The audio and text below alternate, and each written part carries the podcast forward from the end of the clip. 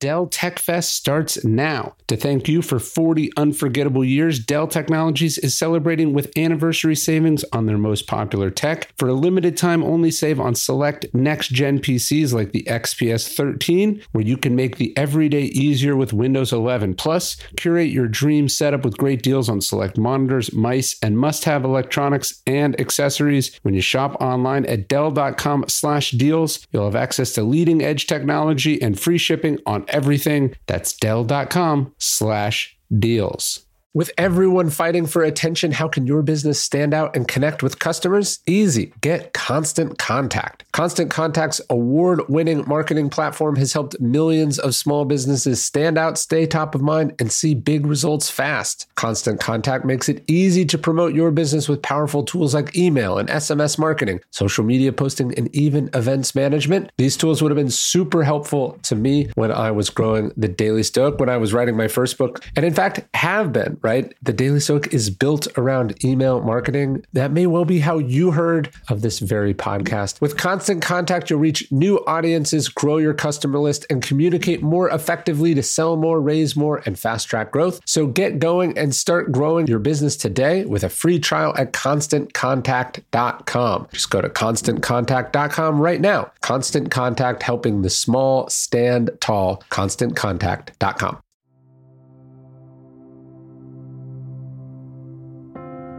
Welcome to the Daily Stoic Podcast, where each day we bring you a passage of ancient wisdom designed to help you find strength, insight, and wisdom in everyday life. Each one of these passages is based on the 2,000 year old philosophy that has guided some of history's greatest men and women.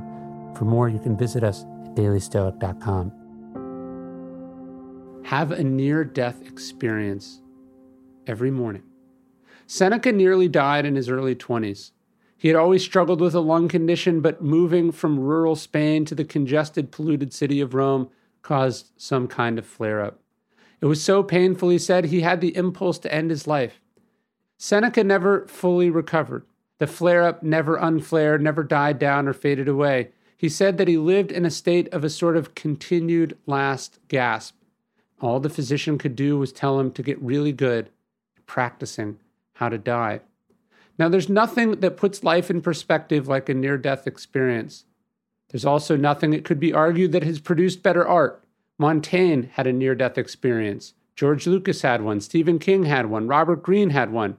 We recently talked to Jonathan Church on the Daily Stoic podcast about his terminal cancer diagnosis.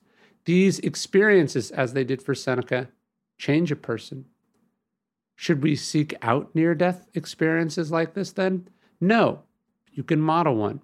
And in his book, Show Your Work, Austin Kleon talks about how he reads the obituaries each morning. He says obituaries are like near death experiences for cowards. Reading them is a way for me to think about death while, while also keeping it at arm's length. Obituaries aren't really about death, they're about life. Reading about people who are dead now and did things with their lives makes me want to get up and do something decent with mine. Thinking about death every morning makes me want to live. So try that. Read the obituaries this morning, not to be depressed, but to be inspired by the people who were not so different from you, who struggled like you struggled, who feared like you feared, but who did great things in the time while they were here, like you can, who died like you will. And then close the obits. Go live. Go do the things you hope one day will be written in your obituary. There's one thing that I carry with me every day, and it's our Memento Mori coin. It goes in my left pocket of my jeans. And since we made the coin in 2016, we sold tens of thousands of them to people all over the world, and we hear from them every day that it's part of their daily routine and their daily carry. I think the reason is that it helps you keep your priorities in check. Somebody cuts you off in line, you don't get mad. You realize that we could leave life right now, and we should let that determine what we do and say and think suddenly, in the context of mortality, so much ceases to feel like a big deal. And the same goes with wasting time on social media or mindlessly watching TV. None of this is a good use of the very finite existence that we have. And this memento mori exercise is not only one of the most important parts of Stoicism, it's one of the most important personal changes I've made in my own life over the last few years. I think you'll get a lot out of it too. Check it out at dailystoic.com slash coin if you want to learn more.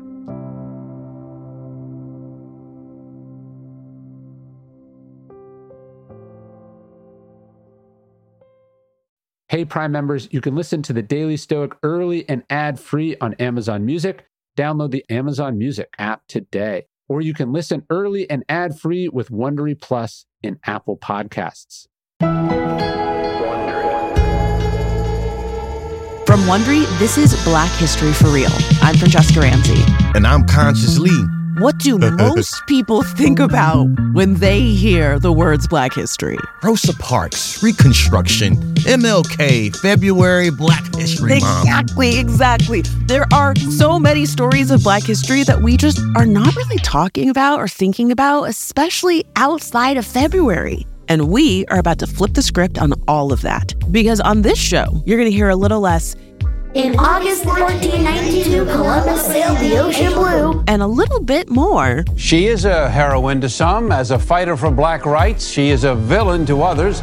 Follow Black History for Real on the Wondery app or wherever you get your podcasts. Listen everywhere on February 5th, or you can listen early and ad-free on Wondery Plus starting January 29th. Join Wondery Plus on the Wondery app or on Apple Podcasts.